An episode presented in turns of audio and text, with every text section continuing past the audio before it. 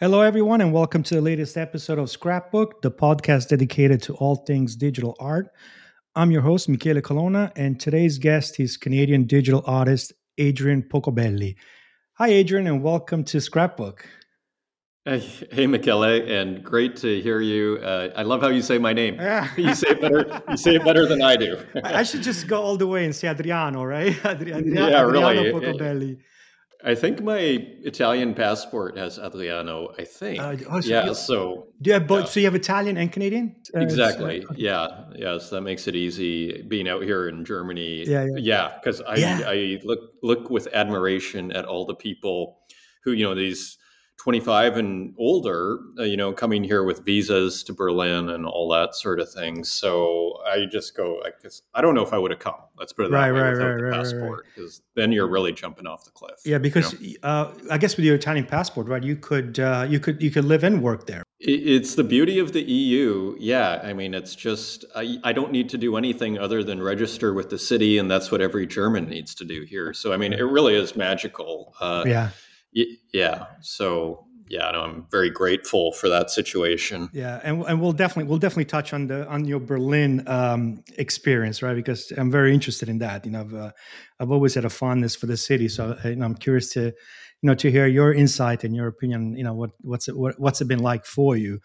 But you just got back from Italy, as you said, so uh, I'm sure you brushed up on your uh, on your accent, right? on your Italian, You know, on the art on the uh, art history. But as I was saying, you just got back from Italy, so I'm sure you got a chance to brush up on your Italian. And uh, uh, what you- did you just do uh, Tuscany, or were you um, in many places? I what did we do? We there's there's a flight, uh, Ryanair flight Berlin Ryanair. to Pisa, and then it's great. The the uh, there's like a little shuttle train sort of thing uh, that goes from Pisa airport just right down to this train station, and then we went to Livorno yeah, as we were discussing before the Yeah. podcast, a bit of a Yeah, sleeper city. Uh, but that was the charm of it because you know we went over to Pisa during the day, and of course everybody. It feels like a stampede from the train station to the tower there. I mean, the tower is stunning. yeah, I will say that. Like I'd forgotten. I think I was six or eleven the first time I saw it, and I hadn't seen it since. So I mean, it is a stunning uh, architecture, but it's just like my girlfriend described it as a rave. You know, there were so many people. You Yeah, know, like yeah. it feels like yeah, just too many people. And Florence was insane. yeah, You know, and there we were in early April, yeah. Because and it was just the, the streets were packed. yeah, you know. you still have your So- contingent of foreign students, right? They're still there, so you have that. Like that's Oh, that's totally. maybe like 50,000, 100,000 kids, right?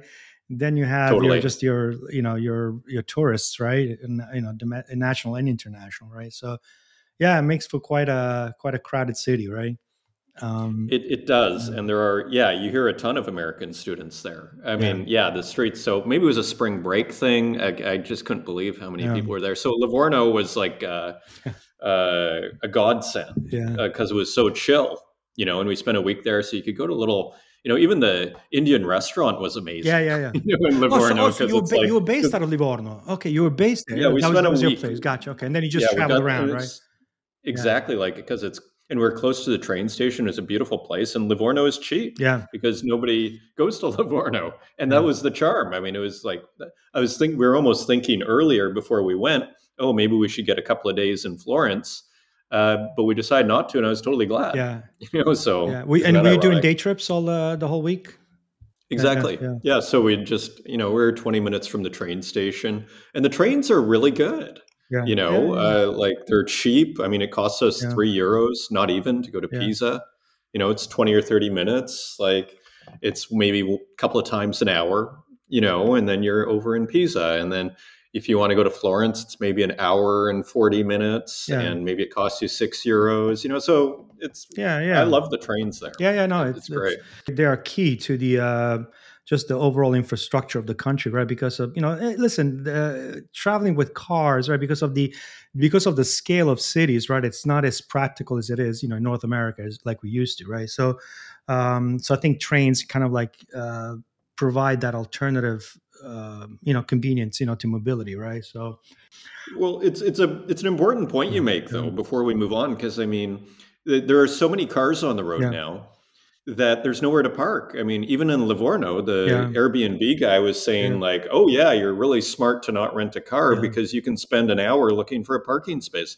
And this is in Livorno. Yeah. And so, and there's like a big traffic jam that happens in Livorno. And it's like, this isn't like some huge city here. So you, the train, I say rent a bike, Rent not a bike, yeah. car. Yeah, yeah, exactly. Yeah. exactly. The cities in Europe were built, in my opinion, to, oh, it's been documented to the scale of man, right? Not to the scale of the car, right? As opposed to North North America, we, you know, we built we built cities for the car, right? Uh, and that changes the proportion, changes the scales, right? So, um, so it's just not practical for the automobile, right? To kind of so Well, yeah, especially in those like small, Yeah. like little towns. And then it's like, yeah, yeah, yeah Yeah. totally.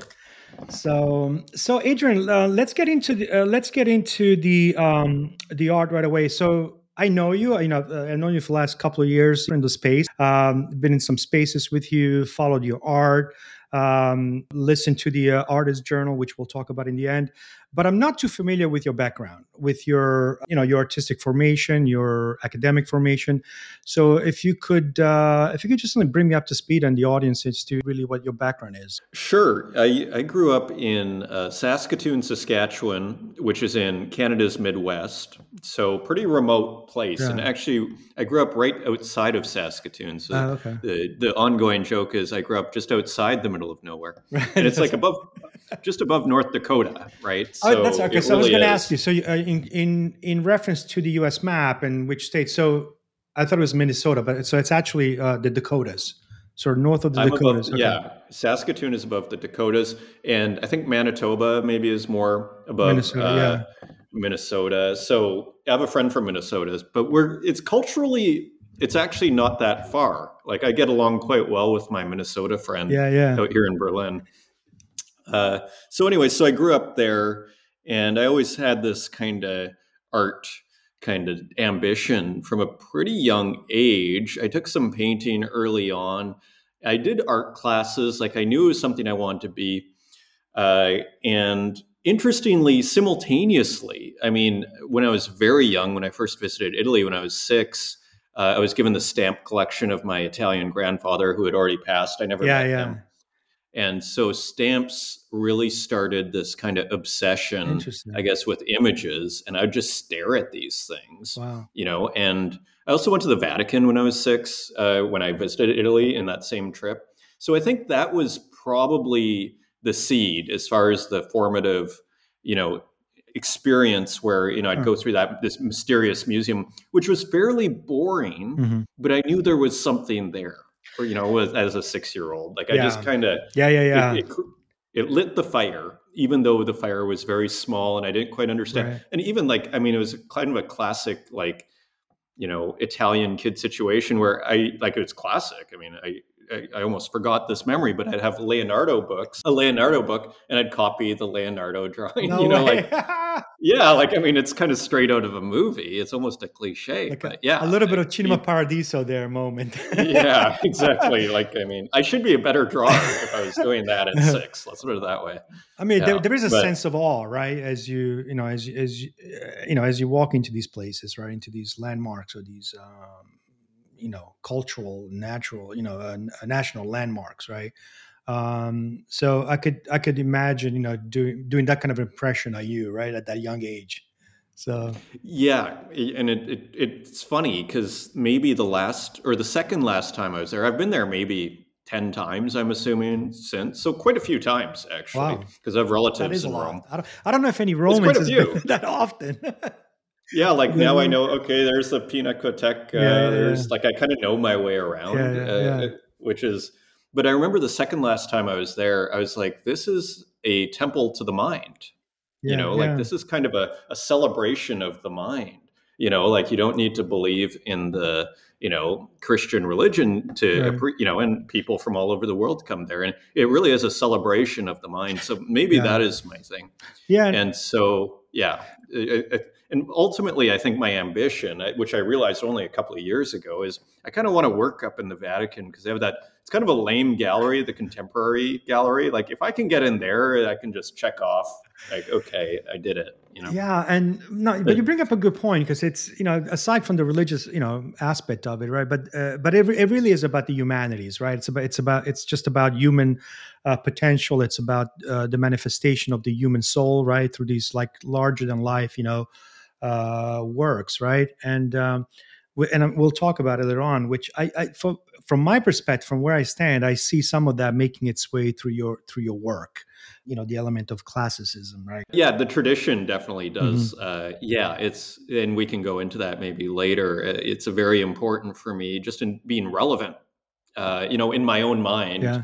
uh, you know for me the difference between like folk art and uh, what you might call art in the tradition is the art in the tradition is dialoguing with the tradition and folk art maybe like henri rousseau which has been incorporated into the tradition was just kind of its own thing yeah right so that's kind of how I make the distinction there. But anyway, I took art classes, not a ton, but enough, pretty regularly. And then I went to university at the University of Saskatchewan. I took a fine arts degree, and then I ended up doing a double degree in English because I didn't oh, really oh. learn that much. And they didn't have oil painting, and it was kind of conceptual, and it was just kind of you could kind of get away with doing nothing. And so yeah, I didn't really learn a ton. Right. I didn't even, it was kind of weird. Like I was, yeah, like I didn't even really have a show at the end, even though there was kind of like the idea. It was kind of weird. And right, right, maybe right, right. Well, was it focused more on the history of art, or was it art history? No, it was. It was studio supposed, art. It was studio art. Really? It was painting. Wow. It was painting, and so I made some cool collages, but and you know it could have totally been me uh, rather than the teachers. But anyways, it just didn't really work. But what did work was I took a, I was taking English literature classes, and that was giving me the brain food that I was kind of craving. You know, as you know, these lectures on uh, you know William Faulkner yeah. and time, and it's just these big themes. And I'm not even a big Faulkner person, you know, but it was the fact that they were discussing these very profound issues. Yeah. Uh, that's what was exciting me, and these having insights you know, on it. And but they weren't necessarily and commenting on science and like right, bringing right. insights that science can't really explain, kind of bringing the psychological phenomenon. So, anyways, I ended up doing a uh, double honors, so five years as an undergrad. And meanwhile, I had a friend, and this is a crucial part of the story, Brian Kotz, who worked in a I worked in a used bookstore for a few years, so I met him there, and then I moved on from that job. But then he was working in a different used bookstore, all in Saskatoon, and and it's a whole culture, as you probably know, the books used bookstore yeah, yeah. culture. 100%. Great culture. Yeah, yeah. I, I, no, I, I, collect modern first editions of post-colonial literature, so I'm very, very, very familiar with the yeah. with the used uh, used book crowd. Yeah. I love it. You know, like it's a real, uh, it's cool. It's kind of like comics, you know, or, or music, right? Work, or, or, vintage, uh, right? Vintage albums, right? Or yeah, exactly. Like that really um, is kind of like North American culture to a certain degree for kids growing up, you know. And so, anyway, so Brian introduced me to the counterculture. So, you know, Burroughs, William Burroughs, J.G. Ballard and including Devo, Laurie Anderson, you know, nice. and the whole and research publications that you know V Vale there out of San Francisco, and so it kind of and so I had Research Eight and Nine, which is one book, but it was called Research Eight and Nine, which is a feature on Ballard mm-hmm. with many interviews. And I basically read that all the time because I found it so fascinating. There was this guy who was kind of unknown at the time. I mean, known in certain circles, but as far as larger society, especially back then, pretty unknown. And having some of what I considered like the most interesting insights about reality uh, in, out there. And what was so interesting about Ballard was he was mostly influenced by the surrealists, visual mm-hmm. artists, as a novelist uh, rather than other yeah. novelists. And so I ended up doing my master's thesis then on the atrocity exhibition by J.G. Ballard, wow. which, and I basically showed the connection between basically surrealism yeah. and Ballard's atrocity exhibition, which is a very difficult kind of cryptic text.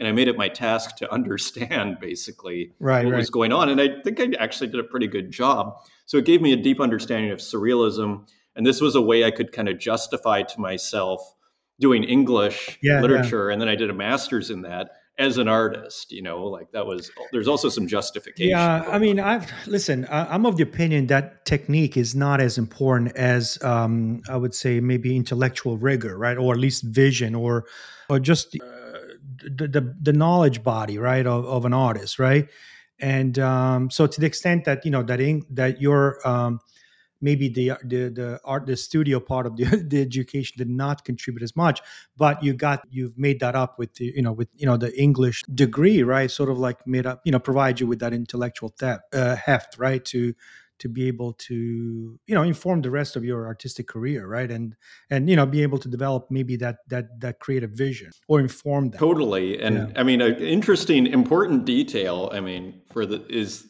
that at the end of the uh at the end of the undergrad degree, I start. I accidentally took a basically kind of randomly chose a classics uh, pre Socratic philosophers class, and I was doing a lot of psilocybin mushrooms at the time. I kind of wanted to be a, part of the counterculture side of things. I kind of wanted to be a psychedelic guide. Yeah, uh, is sort of my at age sixteen, I think, and uh, and so studying and Terence McKenna, I mean, this is the 90s, right? Yeah. So Terence McKenna was a big deal. So, and he always saw the Neoplatonists as the psychedelic philosophers. And then being taking quite a few classes on Neoplatonism in the end, you know, on Plotinus and all, I actually agree. And I was like, you know, and I would be doing on the weekends, you know, three or four grams of mushrooms right. at these like little is rave take parties, yeah. be crashed in the corner, you know, contemplating, you know, Neoplatonic metaphysics, basically. I mean, it was that was that was literally in Saskatoon, Saskatchewan. In Saskatoon. I mean, it's hilarious, right? I love that. So, anyways, yeah. So, yeah. How, how big, how big long, is that place? How big is uh, Saskatoon? Is it? Uh, I, I, think it's three hundred thousand oh, uh, people okay. now. I mean, it's. I went there in November. I mean, it was quite interesting to see it after COVID. Wow. Because it had been hollowed out the downtown. Like yeah. my, I was visiting my friend Brian, who is still there, and uh, we went downtown on a Thursday in November. It used to be just kind of pretty hopping office culture people going yeah. for lunch. The streets were like abandoned and wow. uh, downtown, and there was zero office culture, and it almost you almost got the sense of. Uh, kind of unsecure. The Spectral, danger right? loomed around the corner, even though it was noon. Yeah, and it was right downtown. Wow. Like it was a, it was quite something. And it's funny. I met a friend here in Berlin who I hadn't seen for 20 years. She uh, just messaged me on Facebook and said, I'm coming to Berlin. Let's go for a coffee. And she was like, Have you seen Saskatoon? wow. like, so um, yeah. So, anyways, I mean, I have a lot of good friends there, and nothing against it. But it yeah, was like yeah. the downtown. COVID has hit the downtown, and wow. I think people who live there would agree with yeah. me. And it, but it sounds like a typical North American city skyline, right? You know, office buildings, very concentrated in one downtown, totally. and then you know, uh, suburbs or or little neighborhoods scattered here and there, right? Um, yeah, and I guess the only thing I'd add is and a river, the Saskatchewan and, River, and that's yeah. kind of a it, it really yeah. gives the city its yeah. personality. And I'm assuming you have your various uh, you know immigrant neighborhoods, uh, immigrant communities scattered throughout, right? You know, the Italian, your Irish, your. Um, I would say basically, yeah. I mean, uh, there weren't a ton of Italians. They're all in Toronto. Uh, a lot of my friends were Ukrainian. In- oh, interestingly, okay. like they sent a lot of the Ukrainians over to Saskatchewan. Yeah. Uh, most of the Italians went to Toronto. Yeah. Uh, there were a few, but there weren't a ton. Yeah. Uh, and yeah, I'd say yeah, and then a whole bunch of other bunch stuff. Of English, Germans, right? Yeah. Um, yeah, exactly. So, but anyway, back to back Scottish. To, yeah, Scottish for sure. Yeah, yeah. yeah. Uh, so, so and after, so after the after the college experience, after um, what? You, what? So yeah. After that, uh, then I moved out with my girlfriend when I was 25, having finished the masters, handed in my thesis. Took three years to do it, and then I moved to Montreal uh, for eight years, and there I was working on what was I doing? I was teaching English. I was basically super poor. Uh, and we were had a nice little apartment in uh, old Montreal there, and uh, yeah, so I was there with my girlfriend, broke up, and I would do my art thing, but I was really actually interested in DJing at the time. So I was spreading myself a little thin, and I guess what really characterizes that decade for me or that sorry that eight years in Montreal is trying to do too many things. I want to be a writer, I want Yeah, to yeah. be an artist, and I want to be a DJ. And this is kind of typical of a lot of young people in Sure, their sure, 20s. They, sure. And, they and, think they have all the time in the world, right? and at that, so but at that point, Adrian, did you like? Did it cross your mind that you could have been an artist, or you could you could have pursued? It was always the long term plan. Oh, it was it always was, kind okay. of, but but I was Okay. just like kind of like if I I would shake myself if I Yeah. saw myself at age twenty, like get to it, you know, Get like you it, don't yeah. have all day here. right. Uh, but I thought I had all day, and I thought, you know, so.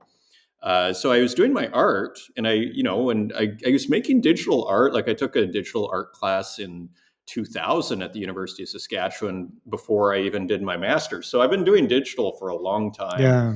And in Montreal, I did graphic design as a job actually after the English thing. Did that for four years. And hilariously, you won't believe it, but today I was coming out of the gym and I went to Starbucks for a quick coffee. I walked out and I saw my old boss from my Montreal uh, job. I'm like, way. hey, No how are you way. doing? He's he couldn't believe it. He's like, what are you doing here? Yeah. You know, in the middle, like he didn't know I'd moved and everything. So he hadn't seen me in like 10 years. That's so funny. And so is he living in Berlin or is he visiting? I asked, no, he was with his family and they were visiting for four days. Oh, visiting. Okay, gotcha. Okay. So it was totally random. I think he left the hotel and basically ran into me. Yeah. So that was hilarious. That was just this morning. And uh, so, anyways, but I did graphic design. And again, I did that as a way of forcing myself to kind of focus somewhat on visual and discipline myself because you can't. Yeah, as an artist, especially in art school, you can kind of fake your way through it as far as your technical ability, but graphic designers can't. They have Yeah. to deliver Yeah. they yeah, have to deliver or people are not going to be happy Yeah, because yeah. they're paying money and yeah so that forced me to really get better technically so it was a great decision uh, it forced me to you know you're using photoshop eight hours a day Yeah. you know, and yeah. it was kind of at the heyday of the html website and everything and that stuff really inspired me it still does yeah. uh, and then i started doing What, what, what were the tools back then, Adrian? It was it was Photoshop. Hmm. It, was there was no InDesign back then. It was um There was some InDesign yeah. uh, early version. There was we'd use CS2, Yeah. Adobe uh, Photoshop CS2, InDesign, Macromedia for the Flash. Yeah, Flash. It was all it was all Flash. It was yeah. and and Dreamweaver. And Dreamweaver. uh, That's right. which- That's right. That's right. That's right. and I meanwhile, like I spent too much of my 20s trying to build this like ultimate I was trying to do too many things. And so I was like, okay, I want to have the ultimate tabloid website, which is going to be like this uh, kind of this, but this kind of speculative newspaper. So a surrealist newspaper. So almost the roots of somewhat of this show that I ended up doing. Yeah, yeah. But it was like trying to do this surrealist newspaper. And it, I was like, my grand vision is I'd put my art on this tabloid kind of drudge report esque Yeah. you know aggregator website so then i tried to make it all my own on my own. And so i was using dreamweaver to create i created a cms using dreamweaver. It took me like years. Huge waste of time. Okay like and i wouldn't go out with friends sometimes. I'd be like i just got to get the comments working. I'd spend like two years trying to get comments working. Like i'm not Oh, even joking. I love so it. I was a weird kid, you know. Like I like I made a lot of huge mistakes. I have Yeah. learned the hard way yeah. very much on so many things, right? Um, but sometimes that's good, right? So Yeah. then I moved to Toronto because I realized after a while I didn't feel like I was really in. It's kind of tricky being an Anglo in Montreal, and the the deck feels kind of stacked against you. And I didn't understand that, or I wasn't ready for that. I didn't. Yeah. I thought everything would be kind of. Why would that ever? be?" Yeah, it's it, it's it's such a vibe. You know, Montreal is I don't know. It's it, it's it's just a vibe, is what it is, and and it is its own microcosm. It's uh, um, you know, it's just a region within the country, but it's got its it, it's it's a floating island. You know, within uh, you know, with it with its own biases, right? Which, in my opinion, are a little bit misinformed because they probably they probably experience the same level of bias when they go to Paris and when they go to France, right? So, Mhm. but nonetheless, you know it's it's just there, right? Yeah, it, it took a it took a while, and the government is not the most efficient, Yeah. and your taxes are super high, like things you don't Yeah. understand Yeah, as a kid coming from Yeah, Saskatoon, yeah, yeah. who's moving out from his parents' place Yeah, at age yeah. twenty five. Yeah. Right. So it took me eight years to basically figure out this Yeah. is not the right place for me. Yeah, Uh, for some people, I have friends that are still there Yeah. and they love it. So, you know, it's for every person, they got to find their own thing. So then I was like, well, maybe I'll go to Toronto. it's a bigger city. It's English. I'm not going to have this, you know, language issue, even though I spoke French, but it wasn't great French. Yeah. Uh, and so moved to Toronto. And then, yeah, and then I ended up doing some trade newspaper sort of work. And interesting, kind of, you know, and I won't tell the story because it's too long. Uh, but basically became an editor in chief of this financial newsletter through a very bunch of random uh, situations. And uh, there, basically, the guy was like, after drinking wine with this guy who I met randomly through a friend, through a tweet. I mean, it's the most random, yeah. Thing, which is probably why we're having this conversation. Yeah. And uh, he's like, you you speak, you're very lyrical when you're drinking. Like, uh, do you want to be the editor in chief of the? I was like, well, yeah. I was like, yeah, I have a master's in English. He's like, yeah, okay. Why don't you do this? That qualifies. So did, yeah. yeah. So then I got into like that whole financial and Canadian mining sort of scene there as a way of kind of making money. And so, anyway, so I did that for four years while doing my art, and I picked up my paintbrushes again. And I also learned how to paint at the Academy of Realist Art in Toronto. They had these workshops that were two weeks, and you'd go there and it was great, like in, yeah. in the studio of the old masters. And I was like, surely they're not going to teach you how to paint like the old masters. My dad couldn't believe what I painted. Oh, they did. Like, wow. yeah, like I mean, it's it's, it's actually not rocket science, surprisingly. Like I mean, and I'm sure you can. There's a whole bunch of ways that you can make it better and better. But learning, I mean, the very basic techniques can frankly be explained in like one day, yeah. and then it's about like okay, implementing them and you know how but the color wheel is not rocket science right. for example right you know building the methodology yeah. they use to build a painting is quite solid like you build a painting right through right. layering right. you know the sepia undertones right, right, block stuff in and on and on right so i learned how to paint proper uh, there in kind of ironically because there was only like four weeks of training and uh, yeah so i did that there painted a lot and then basically i was doing these large oil paintings and I'd basically work on two at a time, and they'd take me two years. So I was basically putting out a painting a year on average. And I did that for three years, made six paintings for this series called Futures and Options, kind of riffing off of yeah, the yeah. financial thing. And finance, finance to me is still kind of one of the big themes of our century here. I mean, of the 21st century. Uh, technology and finance are the two big sort of themes I, in my artist statement that I had there. Yeah. Uh, so, anyways, so but then one day to kind of tie the bow on this, I uh, I was sick of working on these paintings because it was total torture, and I'd spend all my time on it, and then you're not even sure if you like the painting. So one day, I, as I call it, I had this Copernican revolution where I was like, okay, I'm gonna you know, make one painting in one night and see what happens. And of course, I do that, and I like that painting just as much, if not better, than no. the paintings I'm working. yeah, right, right. so That I mean, learning the Yeah, hard yeah, way. Yeah, yeah, yeah. You know, so but a important lesson. So then I started painting a ton, uh, made, making all these paintings that are in my brother's, uh, you know, basement in Toronto.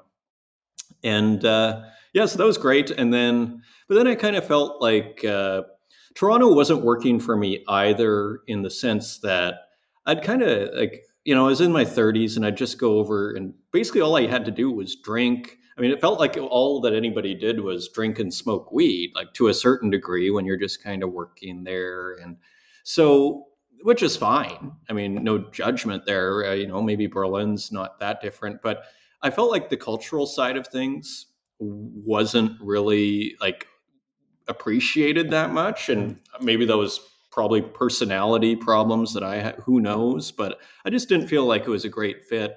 And my Italian cousins visited me from Rome and they're like, "Yeah, you don't fit in here at all. Like you should be in you should be in Europe, Adrian." And I was like, "Okay, that's a great idea." So then I moved then I went to Berlin. I was going to all these art fairs to just try and get out of uh, Canada and just see what's going yeah. on out there. I mean, I was in my 30s at this point and I was like, "Okay, I'm getting kind of older as an artist. I need to start just maybe something will happen if I go to the LA art fair. Maybe I'll meet someone. Yeah. And so one of the places I went was Berlin. And, you know, that one was awesome. I mean, right. I went, I, that was an amazing trip. What, what year, what year was that, Adrian? That was 2015. So September mm, okay. 2015, or was it? Yeah, it was September 2015 was the first time I went to Berlin. And yeah, it was like the hilarious Yeah. classic kind of first Berlin trip where within 48 hours there I was in Berghain, Berghain, you know, and I didn't even know what Berghain was, and there I was at like the you know hippest club in the world, and Yeah. Surgeon was playing. It was like eight in the morning, you know, and Yeah. yeah, that was like my entrance. I was like, I'm moving here. This place rocks. Oh, okay. So that that so that was your sort of like your your cue, right? That you were, that you would potentially entertain moving there. Yeah, and I and I still feel this way uh, about Berlin and Europe in general. I feel like I can just totally be me and be appreciated and liked, and I didn't really have that sense. And again, it may have been my own issues uh, in Canada. Who knows? Yeah. You know, um, but I just, I mean, I do feel on a certain very general level, and maybe it's not totally fair, but I, I Canada, I do say it. To me, it's a little bit provincial. I would Yeah, argue in in some respects, and so I, as someone a person of culture, I was doing the atrocity exhibition, Yeah. you know, and none of nobody cared about anything. Right, right, right, right. So, So I had to go Adrian, so somewhere where you- people cared. You were already showing work then, like you already had official exhibitions, right, before you went to Berlin, right? So you were already Yeah, Okay. I had some group shows, very little. I mean, they didn't mean too much. Uh, like the first thing I ever did, I paid to put it on the wall, and I don't tell anybody to do that. But you know, if you've never done it, Yeah. maybe it's not that. You know, I'd paid this guy, Right, right. Super Wonder, Right. Super Wonder Gallery. He was Right. called. Maybe people in Toronto. Maybe he's still there. Yeah, yeah, I wish I could yeah. remember his name. Yeah. Christian, I think is his name Right. uh, he would put on these shows and it was kind of like a business for him where he'd bring in a bunch of kind of cool like artists that he liked but you know who were willing to pay and they were actually super cool shows and that's how i started i think i was in a couple of other like small things but i didn't really have that much Yeah. and then I moved to Berlin a year after visiting, almost to the day, September 2016. And it was hilarious. Within three months, then I had my first show. And uh, I remember this girl that I had met the first, uh, she was actually, uh, maybe I shouldn't say, she was with the Berlin Biennale, let's just Hmm. put it that way. And I was like, oh, here's a great, you know, and she's kind of like, we kind of hooked up and those, and she's like, oh, you know, Berlin's really hard. Like, you're not necessarily like, you might want to think about this and whatever.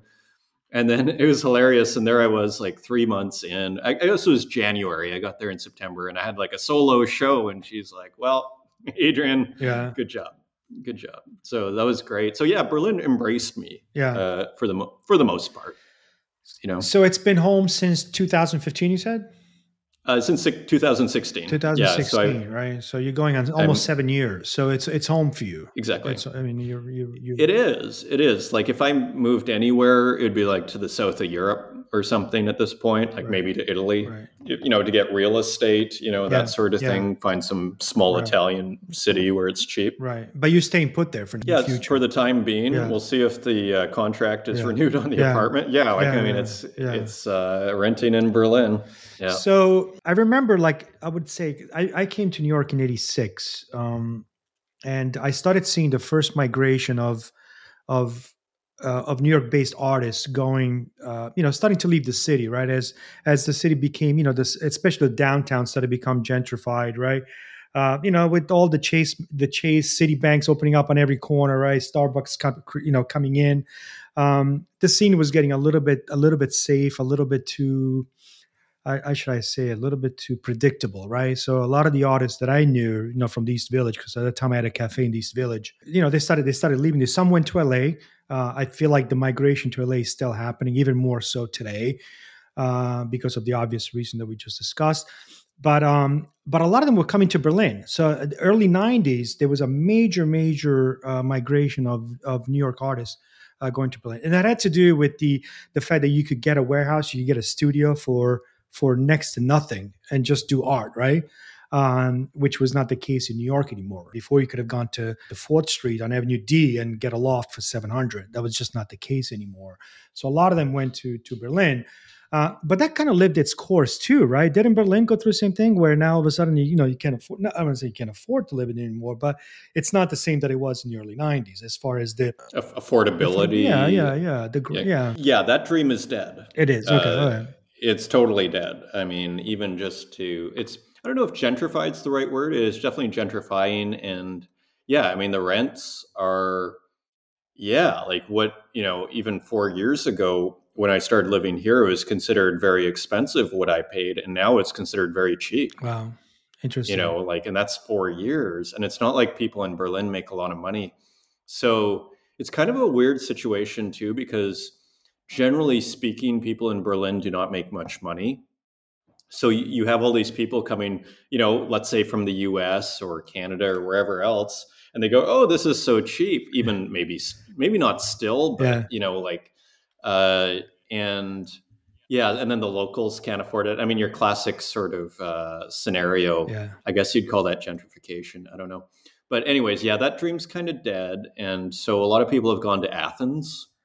And now that's I've, starting I've heard to get expensive. That, yeah. So the same phenomenon is happening. I mean, people are now leaving Berlin, right? And and, and right, and or like I mean, actually, Berlin, it's still like I mean, if you can find an apartment, in a sense, people are still coming here. It's got a great brand. Yeah, I mean, kind of like the ongoing joke. I mean, my friend from you know, like is like.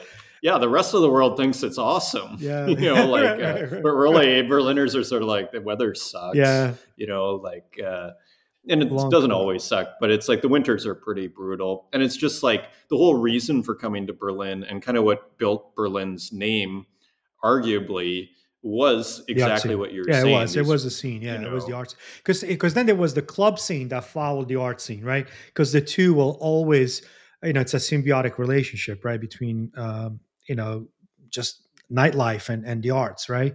Um, you know, it was the case in New York for the longest of time, right? It's the reason why the Warhols, the Basquiat's, the Haring were able to come to, you know, come to a come of age, right, in New York City because that that dynamic existed. It's not there anymore. Um, that's why we, you know, it, it's much harder now, you, you, know, to produce that kind of um, uh, talent in, uh, in in New York or for that for that matter. So I'm sure the same thing is happening in, in Berlin now, right? Because uh, it's just you know just it just changes everything. Um, but I did hear about the Athens uh, connection. Now people kind of I heard near the airport or something like there's um, was it near the uh, near the Olympic complex? There's like this whole neighborhood that's springing up with all the, with all these like studios and artists that have moved there recently. Did you hear the I same thing? see it. Yeah, like I have friends, and actually I have a friend who's in Athens. She's from Canada, and uh, yeah, it's interesting. She's saying actually because they introduced this golden visa now, where like real estate is going up there. It's kind of like it's all repeating itself over mm. in Athens. So oh, funny. yeah, so it yeah, like so I mean it's still a lot cheaper than Berlin. Like you can still rent an apartment in Athens for maybe 600 euros a month. Yeah. Uh, sometimes less. Yeah. Uh, when I was there a couple of years ago, I was offered, you know, 450 for like a balcony and nice place, you know.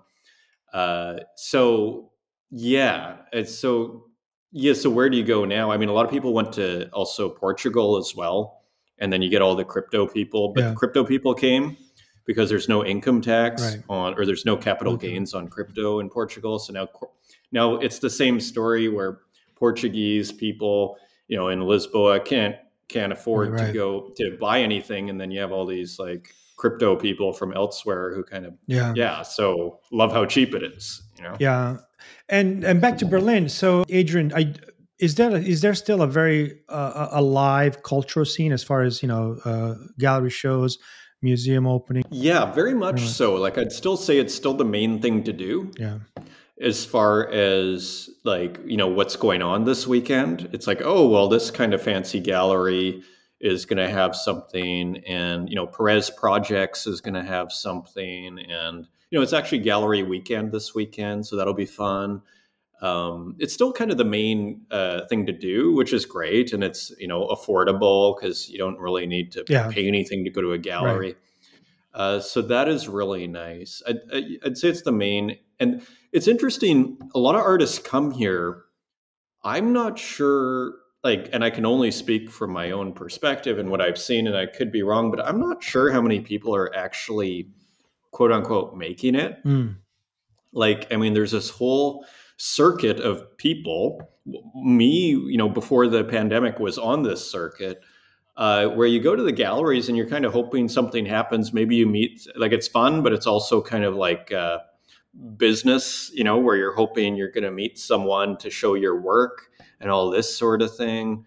And it just never mater- like I'm sure it materializes for some people right. at some point, but for the great majority of people, it's It really just a, an exercise in futility, you know. And so the pandemic, when basically nobody went out, all of a sudden it kind of snapped me out of this. I was like, it's kind of like painting, you know, two paintings a year for Yeah. for two years. You know, all of a sudden you just go, this is a failed business model. Like I need to Yeah. try something different. Yeah. Yeah. Yeah. And then and that's when I discovered crypto, uh, just from my financial interest. Interesting. much- Wow. So your Yeah. so your entry point was the like the the currency, right? It was it was the cryptocurrency uh, uh aspect, get not, rich not, not quick. the. Interesting. Okay. Yeah, I was watching Real Vision videos Right. on YouTube, and there's Raoul Pal telling everybody to buy Bitcoin and Ethereum before it had kind of gone crazy. And then I finally read this uh, one of the or listened to the, one of the last interviews by James Dines, who's kind of like the original newsletter writer. He lived to like 91, 92, just died a couple of years ago. And he was like, you know, buy Bitcoin, buy Ethereum. And then I was like, oh, if James Dines is saying, Saying that, Bitcoin- yeah. that's when I was like, I went straight to my computer and I was like, I got to figure this out. Yeah. That's and and it was great, and I got rich for a year, and yeah, that And was great Figured while out it you lasted. Figure out Yeah. did. Yeah. and, and then it went down. Well, and then you're like, well, wait a minute. There's also art to this. There's also an artistic element to this. well, it's funny too because I had been working on and this Peloponnesian War series. I was working on my phone a ton, and this is actually something I started in Toronto when I got the iPhone 6s, which I consider the first art phone, because all of a sudden there was apps that were credible, you know, like that were usable. You could export between the apps, so I could use one app, export it. And I'd even bring it into Instagram, use the filter there, and sometimes take a screenshot or just if you posted it and deleted the photo, you it would save it to your photos hmm. back then. So like when you posted something, so it'd give you a copy of the photo. So I'd post it and then delete it right away, and then I'd have that copy in my photos. You know, and there's great, great apps that I still use actually to this day. Um, and uh, so I was working a lot on the phone, and then I started this uh, Peloponnesian War series. Well, I, and so I, all to say, I was familiar with Super Rare, but I didn't understand it. I saw, okay, there's this digital art platform. When I first moved to Berlin, this is 2016, which ironically was super early in a sense for NFTs. Yes. Uh, but so I was on Super Rare looking at it, but I didn't understand it. wow. Right. So I didn't know, and I was like, oh, you have to apply, and I. you know, I was going to ask you that. Would they? So would they? Did they have the gatekeeping back then? Would they? Would they asking for? They did. some- okay. They, they did because otherwise I was, Yeah. yeah, When did they launch? 2016. I think like 2018. Like uh so like I, I saw them around 20 like I was like had I joined then I'd probably be some you know famous Yeah. crypto artist because Yeah. it would just by virtue of the time. Yeah. But I yeah, but who knows if I would have been accepted at that point uh onto the platform. But yeah, I mean it's kind of wild when you piece together uh what that would have meant and all that. But I didn't know what it meant. And so it was Yeah. actually through finance that I actually started to figure out and through investing the interest in finance that came from Toronto and Yeah. all these newsletter writers. Uh, that that's how I and then all of a sudden I was like, oh, this is what Super Rare is doing. And then so I applied because I was like, oh man, the world is about to come on Yeah. to you know is going to want to get on Super Rare, which actually happened. Right. Where every artist, you know, in 2021 at the wanted to get on Super But the, but they hadn't yet at that point, right? They hadn't yet, right? There was probably a few. Uh, there was Arnome and Mattia Cuttini and and probably ten other ten other people, right? That was about it, right? I- exactly like Yeah. well i mean it's i mean maybe that was slightly earlier like because i was i wasn't early to the party at all like i i was earlier than the mainstream by like three months Yeah. you know like i applied i think in november december and got on in like february and then i minted my first piece then and then things were blowing up of course Yeah. then uh, especially the Bored Apes and everything Yeah. and people were getting rich and all of a sudden every artist wanted to be Yeah. involved uh, in the NFT Yeah. scene, and there I was on Super Rare, and that was great, and yeah, and that was fabulous uh, in terms of because all of a sudden, I mean, it's the dream, right? Where you make your work for free digitally, you upload it to a website, and it sells, and you have all this money in your pocket. Yeah. I mean, it, it, doesn't get any better than that in any business. Yeah. I mean, zero cost other than your time Yeah. and your, you know, iPad or your phone Right. right? Uh, well, and and and and your marketing, right? Because now all of a sudden you've removed yourself, as with everything Web three, we removed ourselves from the traditional relationships. Where in in the traditional art world, right, you have the gallery that does all the promotion, all the marketing, all the you know the logistic work for you, right? But now all of a sudden, right, um, there's the upside, right, of having direct control over the revenue stream but at the same time you have to do your own you know your own weightlifting as far as you know promotion marketing and all that. And i guess that's that's a good it's it's a fair price to pay right? Because uh, you know that it, uh, not only you have a much bigger uh, margin right on the sale but there's also the perpetuity of it right? The, the royalty that kicks in. So uh, hey, you know, if I have to do social media or marketing in general, right, then so be it, right? I guess at that point, it's the personality that kind of gets in, you know, makes a difference, right? Because some people are much more prone and much more comfortable doing that than others, right? Some, you know, some introverted or some some artists that are just not comfortable doing that perhaps have a tougher time, you know, doing that, right? And Twitter is incredibly lo-fi. Like, yeah. I mean, I like when I started. First of all, I was quite shocked when I like they had this kind of onboarding session at Super Rare, and they're like, by the way, you know, most of the collectors are on Twitter, so you should have a Twitter and all this sort of thing. And that was total news to me. And then I was trying to be all smart on Twitter, and that didn't fly. You know, like because everybody's sort of like, "Who's this guy who thinks he's so smart yeah. and everything?"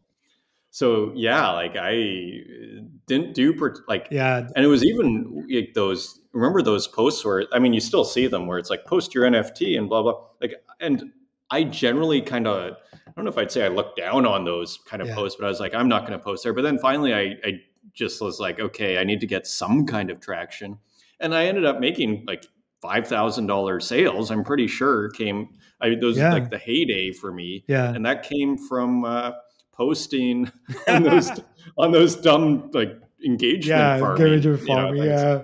That's yeah, so, so, funny. Um, learning the hard way on everything. My goodness. Well, that it takes us to your art, right? So, and we talked about it. You know, we you know you mentioned the Peloponnesian War project, which I wanted to talk about because it's one um, one of the projects that I sort of uh, wrote down because it's really aesthetically, I think um, conceptually, it kind of really really struck a chord with me, and I wanted to understand a little bit more about it. Uh, but I think let's let's talk about the whole um, the whole package, right? Meaning the uh, let's t- you know let's tie all those loose ends like you know the the role that the classics and the humanities have played in your upbringing right in your academic upbringing and uh, and how they make their way into your work and um, and you know what, what what what are you trying to say through them right or what are you trying to say about it through your work well i guess just for me at the end of the day you know and again it comes back to that you know uh, Socratic kind of education. And then I was taking a lot of great courses, what used to be the teaching company, now it's Wondrium. And I actually watched this lecture series on the Peloponnesian War twice wow. uh, before reading it. And that was interesting. And it's all about meaning at the end of the day. And in the sense of, can you do something that matters? Like at the end of the day, it's almost like so little matters like to me almost the big challenge is can you do something that actually matters huh. you know so as a source of you know taking an extremely skeptical kind of view so uh, so then i was like that's where i kind of came to this idea that to be a part of the tradition then you have to have a conversation with, with the tradition with the you know right. so that's in a sense where the idea of hey uh, what if i did a quote unquote art book of the Peloponnesian War, uh, which was kind of like everything that I love trading cards, and it was almost like 200 trading cards, uh, kind of in in ratio at least. They look like trading right. cards, and then where I put quotes. But then I had this surrealist sort of, you know, uh, approach to it where I actually and I have this beautiful picture. I'll have to dig that picture up and show it on the show, where I'd cut out all these 200 quotes that I had, and then I had all these vase uh, vase paintings, Greek vase paintings, and I started to put them just kind of randomly. I just and then I wasn't trying to. So in the series, I wasn't trying to illustrate the quotes of Thucydides, uh, Peloponnesian War, like with the action that was going on in the vase painting, which I'd use as a source as well. I wasn't trying to necessarily make like the vase painting narrative uh, coincide in a direct way with the quote. I was kind of going for more of a let's use some randomness, kind of more of a surrealist project of let's see what happens when we mingle this text, wow. you know, this very this rich, meaningful text, the first history text in the Western tradition, with this vase painting from the West, or, or sorry, from ancient Greece, Greece you know, at the start of the Western tradition. Yeah. What happens when we start to mingle these things? And I felt like a magician. Like all of a sudden, yeah. I was just like, this feels. There's this very powerful in terms of meaning, and then I just added other layers on there of just you know from intellectual history very yeah. loosely from from McDonald's to you know who knows what to letter and then i'd have letters turn into image you know and all this sort of thing uh, that you almost see in asemic writing and so it was at the end of the day my big summary of what that work is is it's about the the battle of it's a, of all signification against all signification yeah. because basically everything was allowed to come in yeah. whether it was math uh, logic formulas you know I'd look up like uh, you know information theory type diagrams. I'd just incorporate everything with this kind of ancient Greek backdrop of text and image. And so it became kind of like this magic act in a sense wow, for me, wow. Varying degrees of success, right? Yeah, I mean, and but Adrian, what I found fascinating is even though with this sort of like historical, I mean, we're going back, you know, two, three thousand years, right? Uh, of you know the, of, of of influence into the work there's still a very very what a very obvious almost like crypto framework meaning the the aesthetic of the of the work really really felt at home within a, within a crypto context um, you know, I think you minted on Super Rare, right? I did. Yeah. I mean, after it was all done, yeah. Uh, yeah, and I got on Super Rare. The first thing I minted was actually uh, the study I had done, which it's funny. I mean, today I'm still going back to. It's one of my favorite pieces I've made, and I'm I was actually kind of it's kind of my main inspiration actually right now. That piece, it's like I need to kind of develop some of the ideas that were in that piece. Yeah, where I was taking basically in that case as part of the background because that's a whole other thing. Like, what do you do with the background, for instance? So I was using, in some cases, I'd sample paintings from, say, Basquiat and Rauschenberg, really zoomed in. So you you wouldn't even know what painting it's from, but just like a brush stroke, yeah. You know, and this sort of thing, and that stuff. Uh, and then I'd almost like I call it visual hip hop. I'd start to like combine those things in image editing apps. Then I'd purposefully, to your point about I, I would use that very hard edged brush, you know, hard contour brush that's very digital yeah. that you'd never make with a regular. So I like that because it yeah. was kind of like unambiguously digital. And so I would start to mix these things, and then I, because of course sometimes you would get paintings where you had to erase some parts of the painting that I'd use as a sample, let's say, and so then yeah, so it turned into this very interesting uh, mix of everything. Yeah, and, and to me, it feels very much at home in a crypto setting. Although you know, it's it's inspired by you know work or aesthetics from thousands of years ago. Um, it it, feel, it feels it feels fresh. It feels like uh, of the moment. It feels it feels relevant. Um, and um, and I think it's a beautiful, beautiful project. I was I was looking I was looking at it again this morning just to remind myself, refresh my memory, and it's like it still feels crisp. It feels um, I don't know, of the moment is probably the best word I can describe it. Uh, I, I, really appreciate yeah. that. I mean, it's yeah. a half orphaned project. Yeah. I mean, half the works are still on open. I know, I know. Yeah, yeah. Okay, so you saw that. Yeah, yeah. okay. Yeah, yeah. But, and you did well. You did fairly well with it, though. I mean, there's, there's, there, yeah, there's quite a bit of, you know. We made some sales. Yeah. Like, I mean, it wasn't. It's funny. It was other series that got more of the big dollar figures, but I was happy just to sell any. Yeah, yeah, frankly. Uh, you know, and I learned it was kind of funny. Like early on I learned again the hard way on like how to deal with uh, with collectors because I you know yeah. that work I put out and I got a half ETH offer. Yeah. And then I waited and waited, you know, because I'm like, oh, it's going to get more. And then, of course, the guy takes back the offer. I didn't know the protocol. Yeah. That, you know, you go on Twitter and you say, thank you yeah, yeah. Uh, for the offer. Right, right, and right. I'm if nobody takes it in the next 48 hours, I'm going to give it yeah, to that yeah, person. Yeah. I just said nothing. It was like, yeah, I'll get back to you, you know, like, and then it was taken back. And I think I sold it for 0.1 ETH later, you know, and now someone has like 10 ETH on, on that as the price. Right, tag. right, right, right. So yeah, it's kind of hilarious actually. That's funny. That's funny. Um, um, but it is uh, just to your point though, it is made to order for crypto. I agree. I saw that thing. I was like, oh, like I, but I, I botched the, uh, the, you know, the, the how the rollout. Yeah, I botched the rollout. The go to market. Like, let's I mean, call it the go to market. yeah, yeah, exactly. You botched like, the go to market strategy. Yeah. I needed help yeah. in that case. Yeah, yeah. yeah. now I think I could handle it better. But at the time, yeah. Yeah, and and so and and, and so at that point you were firmly planted in crypto, right? You're like, okay, this is a this is a legitimate place, right? Because that's how I felt. Oh, yeah. I, I, noticed the I picked up on the legitimacy of it uh, very fast. I was like, okay, this is serious. There's serious stuff. There's some serious talent, uh, and there's definitely some significant uh, work to be done here. Um, and and even today, look, 2023, three four years past the you know the beginning of the rush, it still feels very early, right? It still feels it's a mm-hmm. conversation mm-hmm. for a selected few, right? Wouldn't you agree with that? Um, because I feel like the, the institutions are still not you know into uh, you know in, into it right or committed to it right or not even like have tried right? So i feel and and and it's bound to happen. There's no it, eh, there's no avoiding that right? So i feel like it's early. Yeah like i mean it's quite interesting too because the the artists and the works that kind of got really famous like Beeple and XCOPY really create a uh, perception from those in institutions and outside as well as even the NFTs like the Bored Apes.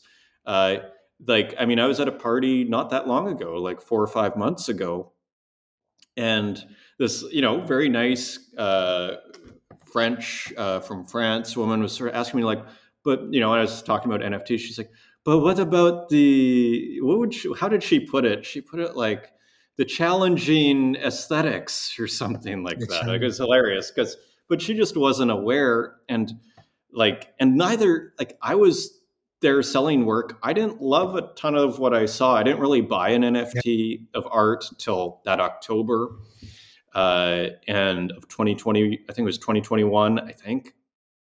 And yeah and then i didn't even really get it till about a year ago because then i was on objkt and on tezos and i saw haiti rocket and rada the pixel artist and those were the guys that especially haiti rocket like rada got me on objkt as far as like i saw his work and i saw oh there's affordable work on objkt or tezos from rada that i can buy. Uh, i messaged him very early on like is this stuff for sale? And he sent me to OpenSea uh, rada's actually one of the great commenters on the program now. It's hilarious yeah, because yeah, at yeah. the time he's just like i had no idea. That's and so it's ironic isn't it? And and so anyways, uh, but then I saw Haiti Rocket. I saw JNK, which is now Kurt Hustle Collective. And I was like, this stuff is just really cool. Yeah. It, it felt like techno punk. Yeah. It felt there's classicness to it. Yeah. And I was, so then I went down the rabbit hole and I really have never come out. Like, I mean, it's, uh, I, yeah. I mean, yeah. I mean, there's, it's stunning the amount of talent that's out there that really just, uh, you know, would not be represented otherwise. Like it would just be in people's private homes yeah. without this kind of internet blockchain market. Mm-hmm. And and is is the so is the artist journal kind of like a consequence of that? Of you know a uh, just a, a, a need to partake in it and and share and just like uh, because it is an overwhelming experience from just the because you know first of all we're dealing with you know we're dealing with a global uh, phenomenon right? Now all of a sudden we have access to talent from all over the world right? Not, it's not just your your local market or your country. It's like we we're we have like instantaneous access to the works of just about every artist in the in, in the world right?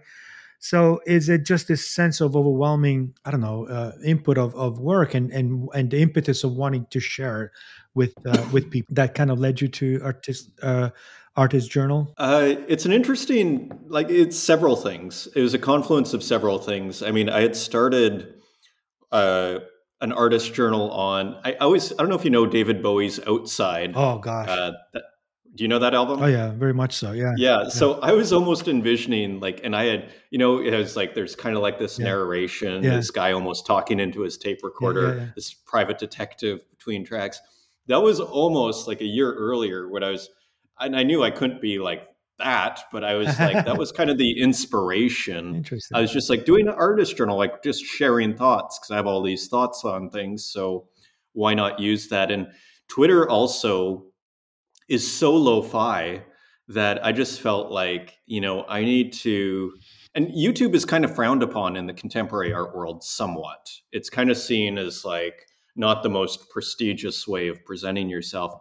But as far as this NFT thing, uh, I I just thought, you know what, Twitter people don't understand me on Twitter. Like they don't understand my personality. Right. And so I just just get in front of the camera is something as I told a friend, I was like, you know, if you're in front of if you do YouTube every day for a year, do you think you're he's a musician? I was and before I started any of this, I was like, do you think you're gonna get somewhere? He's like, Yeah, I think you're gonna get somewhere. And so we'd been talking like that for a couple of years. And then finally, I was seeing what was going on with on Tezos and it was getting more and more like excited and I felt like the market was about to blow up actually. So I was like, I'm going to get ahead of this. I've been kind of planning this. Let's just put a few images together of what I'm collecting. Mm-hmm. You know, in worst case scenario, I have some video up on uh, YouTube where you search Tezos and there I show up in three or four down, that sort of thing. Yeah. Recent acquisitions on Tezos, I think was the first video. Wow. And yeah, and it was just like, you know, let's just talk about stuff because why not? And and so surprisingly, people liked it.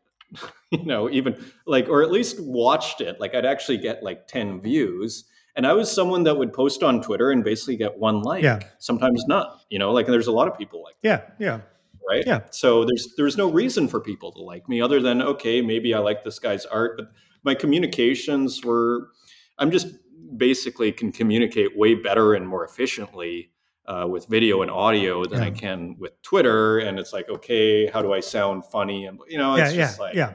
it's too much. It's too much for me to. I'm trying to make art here. Yeah. know, like uh, so it became a very efficient way for people to, I mean, video is incredibly powerful, right? Because people relate to you on so many more levels the visual, even the vo- vocal. Yeah. yeah. Uh, versus Twitter, where you're just like some PFP, like you have a little image for your profile picture, and it's so lo-fi. Yeah.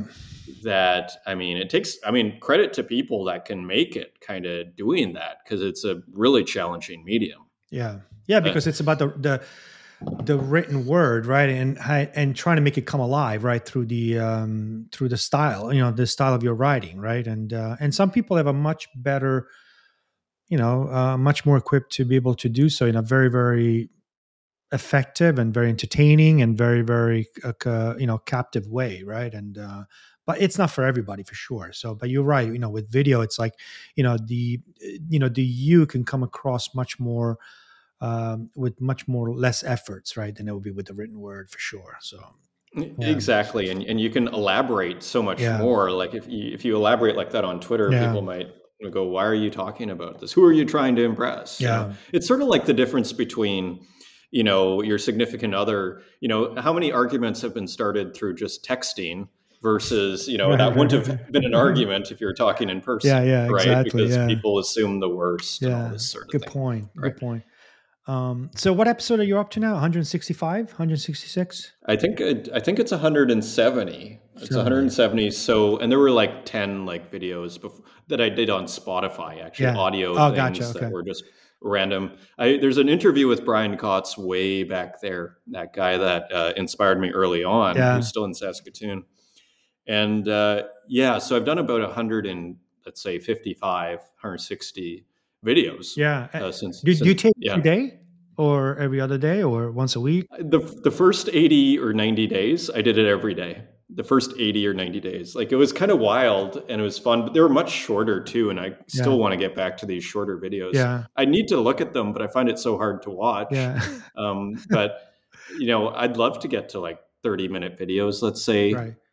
They're, they're in the 50, or, they're like around 50 minutes, right? On average, right?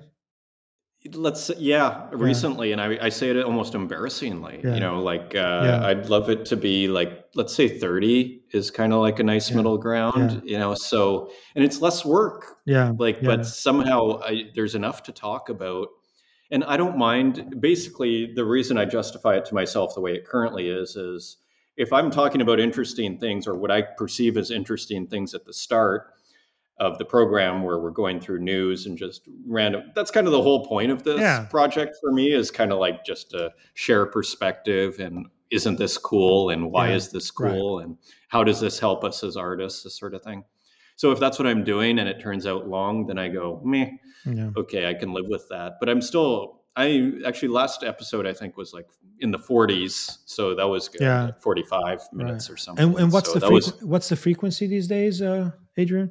It's really interesting, at least for me. Uh, so how it's evolved because it was it was every day, and then I was doing weekdays, say Monday to Friday, and then what I did was I turned the Wednesday show into a Twitter Spaces Ah, because it was just me me talking to people and never kind of getting the feedback. Interesting. And Rug Radio, which is this like Yeah. Web three Yeah, kind of media thing, uh, I had propo- proposed a show to them like in that around that August, July. Actually, before I started the show, I proposed doing a show on Tezos art just because I thought an audio show like where I'd, you know, because I was a big collector actually. So I kind of knew enough of the artists that I thought I could get because I basically spent enough money on their work. I figured, okay, I have some kind of relationship where they were thanking me on Twitter and whatever.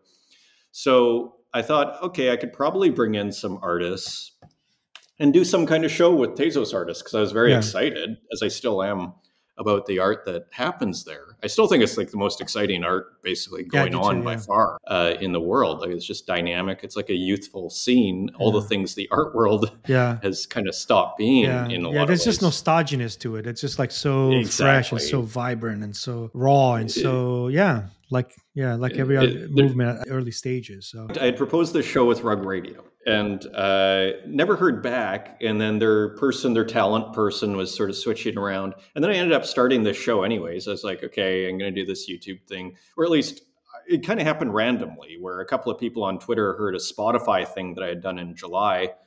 Chi Moscow Jackson and uh, Mikkel, can't remember his last name, uh, artist, and they're like, "Hey, this is great. You should do more Pocobelli." And I was like, "Oh." And then in the second episode, I was like, "Maybe I should do." I was saying, thinking out loud, maybe I should do this on YouTube because I'm talking about art. They're like, "Yeah, you should do YouTube. This is great." yeah, so that's how it happened. I don't think I would have done it without those guys saying, "Yeah, do video," interesting. because video is a bit of a leap, Yeah, right? yeah. If you, if you haven't done it, No, but it, know. but it lends itself because you're always sharing the art. So, gosh, I cannot imagine working out uh, any other way, right? Because people, you know, get to see what you're talking about, right? What what at that specific moment. So, I feel like it is the absolutely perfect uh, medium for the show. And as far as preparation, like, what does it take? Are you um because you like do you have all the tabs already uh, pre-open, like already? Because you know you go you go through art pretty fast. So do you are, you- are you already?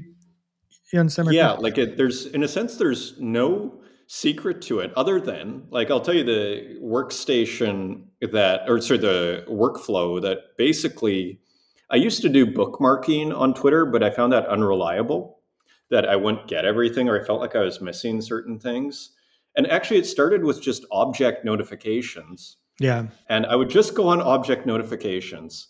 And Mm. you know, and and I was like, "Isn't this amazing?" I'd comment on those early shows, even still.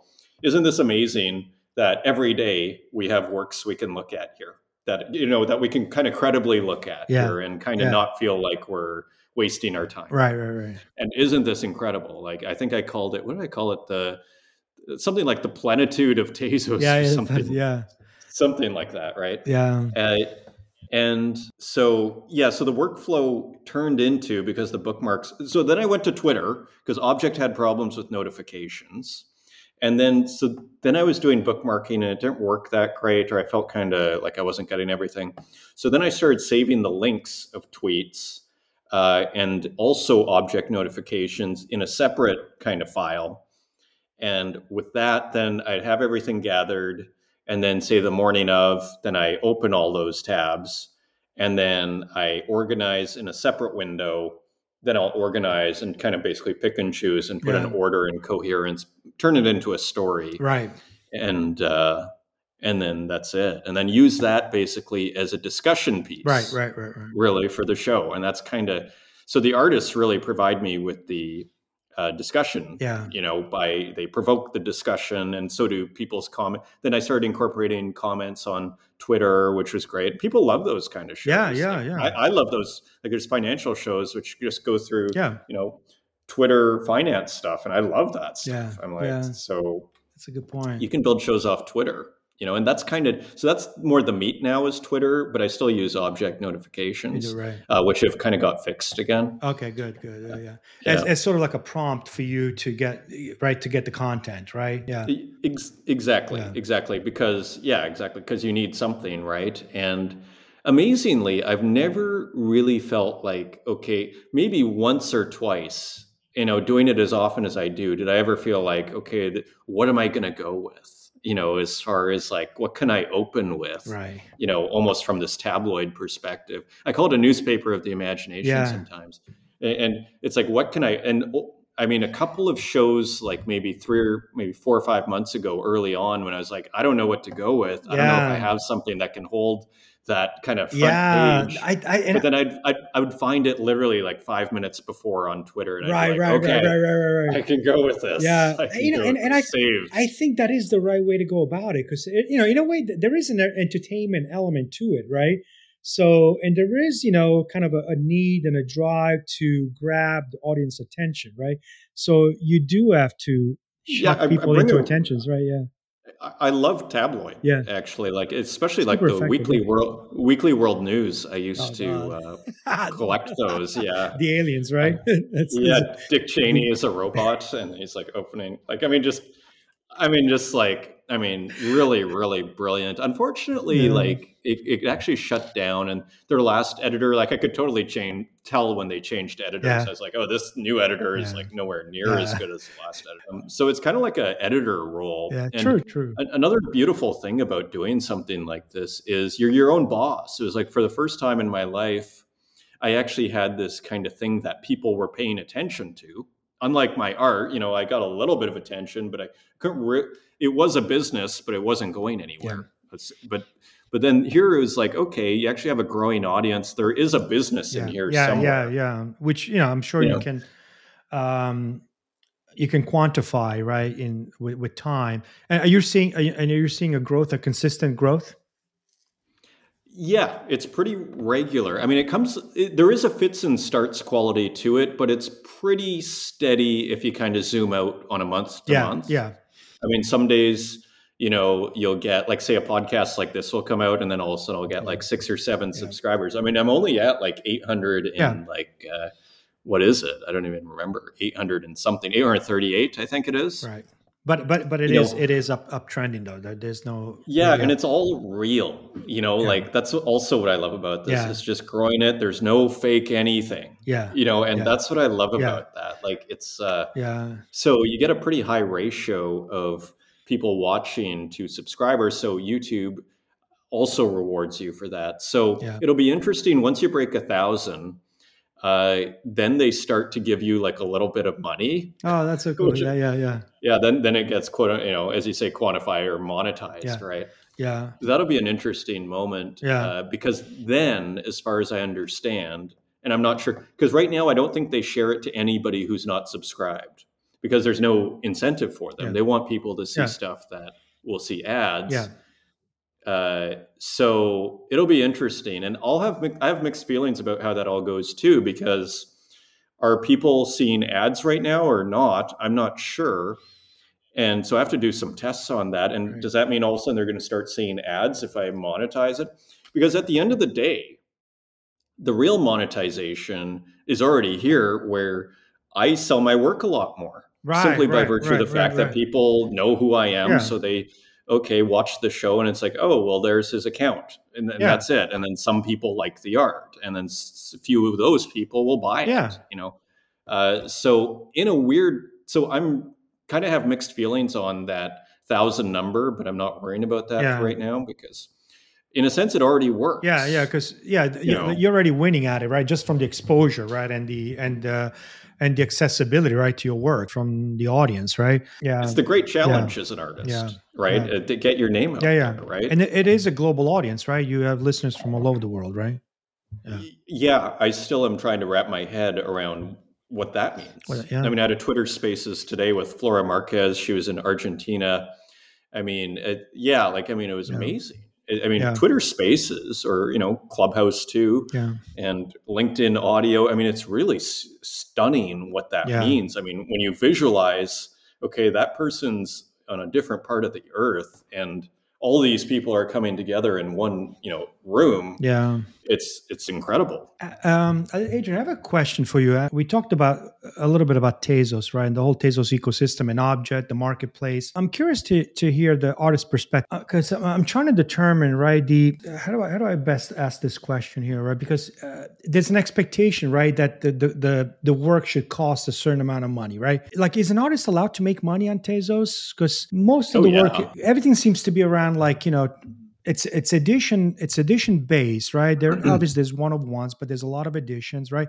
And I, and i'm assuming that's from the artist's perspective. It's like well i'll make it up in in in you know in the quantities right? By doing 10 15 20 editions right but i get to charge very little like five dollars ten dollars right? Like should an artist be allowed to charge you know thousand dollars two thousand dollars ten thousand? And you know there are the there are those that do like gold cat and uh zancan there's a few of them right? But but for the most part it's it's it's all very very affordable which is a great thing. I don't want to uh, denigrate that but at some point can the artist make that sort of like pricing leap? You know what i mean? Yeah, well, it, I mean, there is a steady kind of, uh, there is almost like a roadmap that happens where, like, I mean, that's what's kind of so yeah so cool if you can it. walk me through that because i i, I want to better understand that yeah, well, let's let's see let's see if we can kind of like uh, you know itemize like how that story goes. I mean, Right. first, let's say you are an unknown artist. You show up on Tezos, so nobody knows who you are. So basically, the first thing you do is you you mint your work, and then you make it like fifty cents, right right? And basically, and then maybe you do an addition of not too large of an addition but nobody cares too much at fifty Right. cents. So if they like your work, it'll Yeah. sell. right Uh, which is So- also so, at that like point you're getting a very guttural reaction right meaning they're just reacting to the work right without without the the hindrance of like being too expensive i can afford it like right they're just reacting to the to the to the work yeah. Some people might buy it just because they think it'll be worth like three dollars or something. You know, you get the flippers if it seems like cheap or uh, yeah, like so. And as an artist, this is so powerful because even if you're selling for a Tezos each, like a dollar, uh, and you make ten dollars, I mean, I you know, being you know in the Berlin art scene. I, you know, like I've gone years, I've gone two years at times without making a single sale, without making a dollar, you know, where I can't put in my taxes, art funding, and write off, yeah you know. So uh, that is, uh, you know, so just to make sales, I mean, so it's so, such a, privileged situation compared to what we're dealing with in the contemporary art world i would argue for 98% of artists which is nothing. Right. You know or maybe you know and, and okay i sold a print. Like it's just like uh, maybe i have a friend who's a great painter does stuff all the time and i think he sells he sells on saatchi like a couple of times a year. And then he actually got a gallery in somewhere in england and i think he's made a couple of sales but it's just like uh, like we're really uh, spoiled out here even if you're selling. So back to just very quickly on the roadmap. So you start you sell people get to know who you are and people are always looking for new artists. Right. maybe your twitter account grows if people like your art. And then you slowly raise the prices is basically what people do. And i've seen people you know like there there's what's his name? Ellie lowe who does those crazy kind of videos. It looks like sometimes you know with the crazy figure. Mm, i don't think i'm, I'm And not there's familiar with his music. work, no. yeah and he's sometimes he's a trash artist and he, like or she i'm not sure if it's a he or she but you know sold selling works at 0.2 tezos to start so like basically nothing right uh, four or five months ago and now sells for 450 each editions of 25 right right so that's like oh that's a hundred dollars Right. Right. So that's that's what's so interesting. So you know when you look at like what is like a middle class salary, like if you break it down, you know, like say a McDonald's worker, a little higher than a McDonald's worker, maybe a Starbucks worker. You know, at the end of the day, usually it's about a hundred bucks a day. Let's say Yeah. for like your forty thousand dollar a year job or thirty five thousand. You know, uh, if you're selling an edition, you know, five times a week or three times, like all of a sudden you're starting to make like fifteen or twenty thousand Yeah. dollars a year Yeah. Yeah. which this is on these tiny little addition things. So actually, like some people make like, you know, you look at Uxine, who was selling for seven Tezos and now sells for 111. And it sells out like before he even Yeah. Bre- breathes, you know, like so. And then all of a As, sudden as got a additions, thousand though, Tezos. right? As additions, right? Because one of ones he's selling for like in the thousands now, right? Exactly. Yeah. Like so, here's a guy, and I remember I could have bought it uh, one of one, and I decided not to for like a hundred bucks. Yeah. That like early, you know, a few months ago. Yeah. Yeah. And now that I think someone paid seven thousand for that. Yeah, I think he's got a forty two hundred bid now on um, on the Sotheby uh, auction, the glitch auction right now. right. I just saw that. Yeah. Yeah. So, you know, and there he is at Sotheby's, right? So Yeah. that is kind of like the roadmap. Like it's not complicated. It's so that is the promise really of the scene.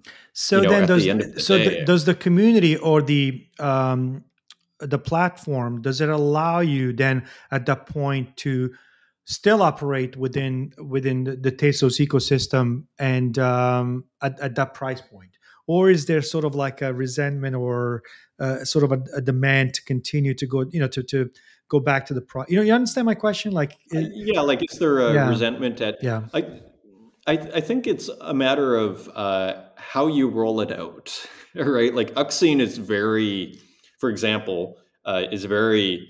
Uh, I call it elegant.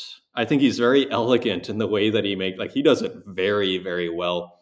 Um, whereas sometimes in other artists, you might feel like, oh, now, because yeah, I mean, as an artist, sometimes I think, oh, it's like, oh, now you think it's worth that much, do you?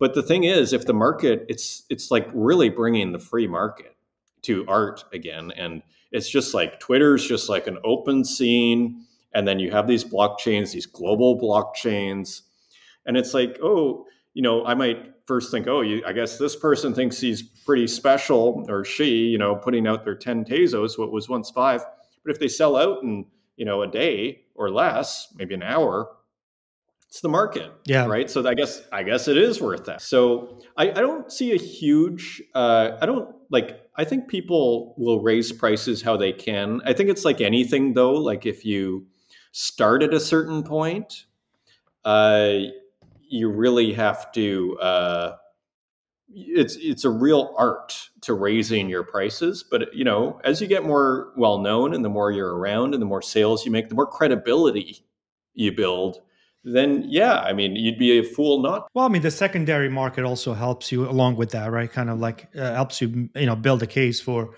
uh, a high price point for sure. So, but uh, no, I was just curious about what the the artist's perspective was on that, you know, because it's it's it's interesting to watch it from the collector's uh, point of view, right? so do you think that in a sense though in tezos there is a sense that almost the works are being sold for too cheap Um, and that um, or That's a great question. I would probably say yes, you know, and um, I would probably say yes. But then again, um, you know, I've, I've I've been on Tezos. I mean, I was on Tezos a while back, but I didn't really. I wasn't serious about it. It's just been the last three four months that I've been much more uh, looking at it much more seriously and really gain you know building the respect for the for the for the art the the, the talent uh the, the the community is like like no, second to nothing i've never experienced anything like that where there's just a rallying of uh, there's a camaraderie and there's just like a, a a want for everybody to do well right and uh, so I, I really really respect and i really really admire that um, but I'm I'm I, am i am still not sure as to what the the the, the price dy- or the economic dynamics are um, of of that of that specific blockchain. Because I mean, I'm of the I'm of the opinion that, uh, and I'm the first one that I'm on order. Like I I I, I buy art for the sake of buying art. Like. I, I joke that I, you know, I'm, I'm, my collection is where secondary sales go to die, right? Because I just don't sell anything. I, I keep, I keep everything. oh yeah Um, me too Yeah, i think i've sold two works out Yeah. of like 2000 and yeah, uh, yeah. but you know, I think anybody would be disingenuous or lying to say, "Well, I don't expect it to go up in value," right? Uh, there's always that that understanding or that feeling that uh, you hope you know you want it to go to to appraise in value. So you know with Tezos where you know uh, where you know a lot of the work is so affordable and you wonder will it you know will it will it appreciate in value but hey i'm not going to complain if i can get some amazing work at 10 i'm the first one who's going to ape in on it right but I was just I, am just just not too familiar with the dy- the market dynamics of the plat that of the platform. That's how I wanted. To, that's why I was asking you, um, you know, your perspective from the artist. Yeah, it, it is fascinating. Yeah, I mean, yeah, like I mean, it's it's kind of like anything else, but I think because it's so free market, it can happen really fast. Yeah, right. Yeah. Like I mean, you see with Uxine going yeah. from again, like yeah. that's like he 15xed what he was selling for, and probably you know, he probably I haven't looked at his work from 2021, but it's probably selling for like two yeah. or three Tezos. I mean, Tezos was eight bucks a yeah. pop back then, yeah. so that's a different story. Yeah. But wow, we already reached the uh, the 90 minute mark, an hour and a half. it's that good of a conversation, huh? Um, all right, well, so we'll wrap it up soon, but I wanted to get your take on um, I wanted to get on glitch art, and uh, I don't know if you've been uh, following the uh, the Sotheby auction, the, the auction, the the the do over, the reboot, right? Which um I, I, give Sotheby's a lot of credit for not only responding to the community, but for you know taking the uh, the initiative to to actually pull the auction uh, to suspend it, right, so that they could uh, you know right the wrong and really really um, you know recalibrate and really really bring into the fold what was really a legitimate uh, and a substantial, you know, part of the, part of the artist offering, right, which was not uh, represented the, the first time around, right, and it's it's not just female; it's the non-binary, right, which was completely ostracized the first time around. And uh, you think this day and age, how people still make those uh, those omissions, right? But but they happen, right? They they still happen, and uh, um, so I really give him credit for kind of uh, re- rethinking it and you know kind of uh, rebooting it and relaunching it, right? Um, and look, you know, the the female um, the female artists are killing it. You know, they're doing incredibly well. I was looking at the bids the, this morning, and wow, everybody's uh, a lot of them have reached their you know their sort of estimate range, right? So, what's what's your take? What's your opinion on just the, the movement in general, and uh, if you have any thoughts about the the current the you know the Sotheby um, auction? Uh, well, glitch is super interesting, and I've learned a ton about glitch, uh, mostly from Sabato, who came on a Spaces yeah. that I did back in yeah. early February, I think. Yeah, and uh, and so I always kind of knew about it. I mean, way back in Saskatoon, I had two friends who were doing glitch. I mean, wow they were talking about glitch. I mean, I sure hope they kept doing it because I, I, don't see their names there. But it's like people say 2010 was so early, but I yeah. remember back in 2004, I thought people, I thought, um, you know, maybe I'm misremembering, or maybe I visited, and that's when people were talking about it. But so, I mean, yeah, I mean, so long story short on that, I think it was an exper- inexperienced curator, clearly in one way or another, inexperienced because in today's art world, I mean, it's almost unthinkable to make an all male show. Yeah. Right. I mean, like it, yeah. it's almost unthinkable. Um, like, yeah. it, like who, who, the first question one would say is like, you know, you may love all this art, but are you crazy? you know, like just from a purely pragmatic point of view, like right. Um, so I think Sotheby's recognized, that yeah, because they they understood. This is just my speculation, of course they understood that this could really blow up in their face yeah. in a major way. Yeah. So let's do everything, give them everything they want. They want, you know, let them run it. Just give them everything they want and be super responsive. And they, I think they righted the wrong. I mean, they brought in different curators. Yeah. They, you know, and people from the scene. And then so it's like, you run it you run it and you guys have a show here and everything so i think they you know uh, look mistakes are going to happen yeah. and i again i feel like this is probably the initiative the sotheby's metaverse stuff i mean in a sense showing at sotheby's is not what it used to be i mean i saw this uh, meme on twitter that it was like the Oprah, you get a car and you get yeah. a car. And it's like you get a Sotheby's and you get a Sotheby's. Yeah, yeah, yeah, yeah, yeah, yeah. So it's and it's interesting because we go to the Louvre Louvre Claire Silver thing. Yeah. Like you do by opening things up and then just saying by it, it does dilute the brand and you saw how protective yeah yeah yeah Louvre was yeah. on that whole yeah situation and they're like very protective uh, sotheby's has taken more of an open sort of thing and i mean it probably makes sense financially for them as well because look there's a lot of money in crypto let's not Yeah. be snobs about it let's let these people have their fun yeah and I think what they do is they say, okay,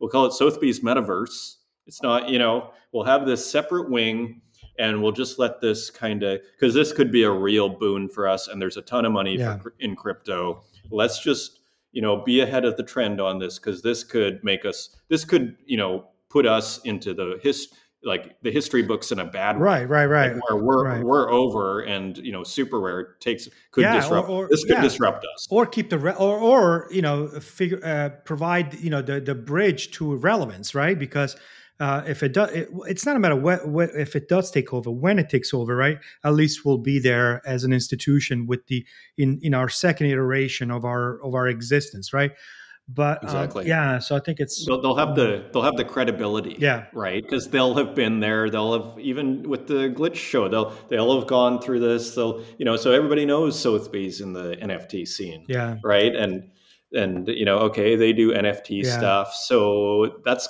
you know uh, so they're quite smart i think in how they've handled it i mean there's so much money at stake Yeah. in these kind of brands and everything Yeah.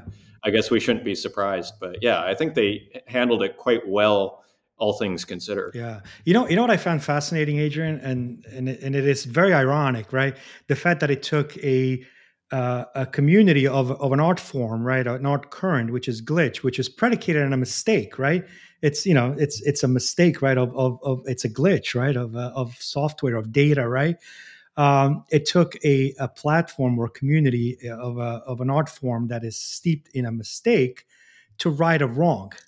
You know, it, it, yeah, it was it's- almost like one one big glitch that Sotheby's but- like but it- put you know, on a huge, massive yeah, glitch. But you know, there was a group of artists, right, from a from a um, an art form that is mired in in is predicated predicated on, on on error, on mistake, right? And and they're the ones who who right an historical wrong. So yeah, it's I very think it's- fitting. It's, yeah, it's very very fitting, very fascinating. So, listen, Adrian, I don't know what I don't know what to say. Thank you so much for taking the time. It was uh, uh, an amazing conversation. I really really uh, appreciate you know uh, having you share you know your background, your story, and your most important your formative part of your career, and um, and also you know sharing the uh, the the the vision and the uh, uh, the behind the scenes of Artist Journal because you know to me it's a it's one of the uh, you know I, I, hold it very dear to my heart because it's one of the biggest source of uh, of information of the of the ecosystem of the you know the Web three ecosystem uh, from the artistic perspective. So uh, and I know I'm not the only one that you know thinks along those lines. A lot of people that uh, you know I see on Twitter and see it within my my network. A lot of people kind of praise it. Uh, so I wanted to congratulate on the success of that show, and uh, I'm on the sideline, kind of rooting for you and hoping that it um, it, it, it, gets as big as it needs to be it needs to get. So so thank you again, and uh, we'll I'll I'll see you around Twitter, right? Absolutely, and thank you for inviting me on here. And uh, I mean, you're one of the first kind of people who kind of when we're working on that other project that you're inviting me in as an advisor. Yeah. So you're very early Yeah. on this whole situation. I totally appreciate. Uh, again, you you know offering to interview me, and I'm happy to come on anytime. And uh, yeah, I, I, just really appreciate you and thank you because uh, the, the, whole thing's totally a surprise to me that anybody, Yeah, frankly, and, you know, the whole thing. I, I, don't think he could have planned it. I think even the best marketing strategy, Yeah. like it would have, it just Yeah. kind of had to come out organically. So, anyways, thank you. So, Thank you. all right, Adrian. Um, till next time, and for everybody, for our listeners, thank you for joining us, and uh, we'll uh, we'll see you in the next episode of uh, Scrapbook. Thank you. Bye bye.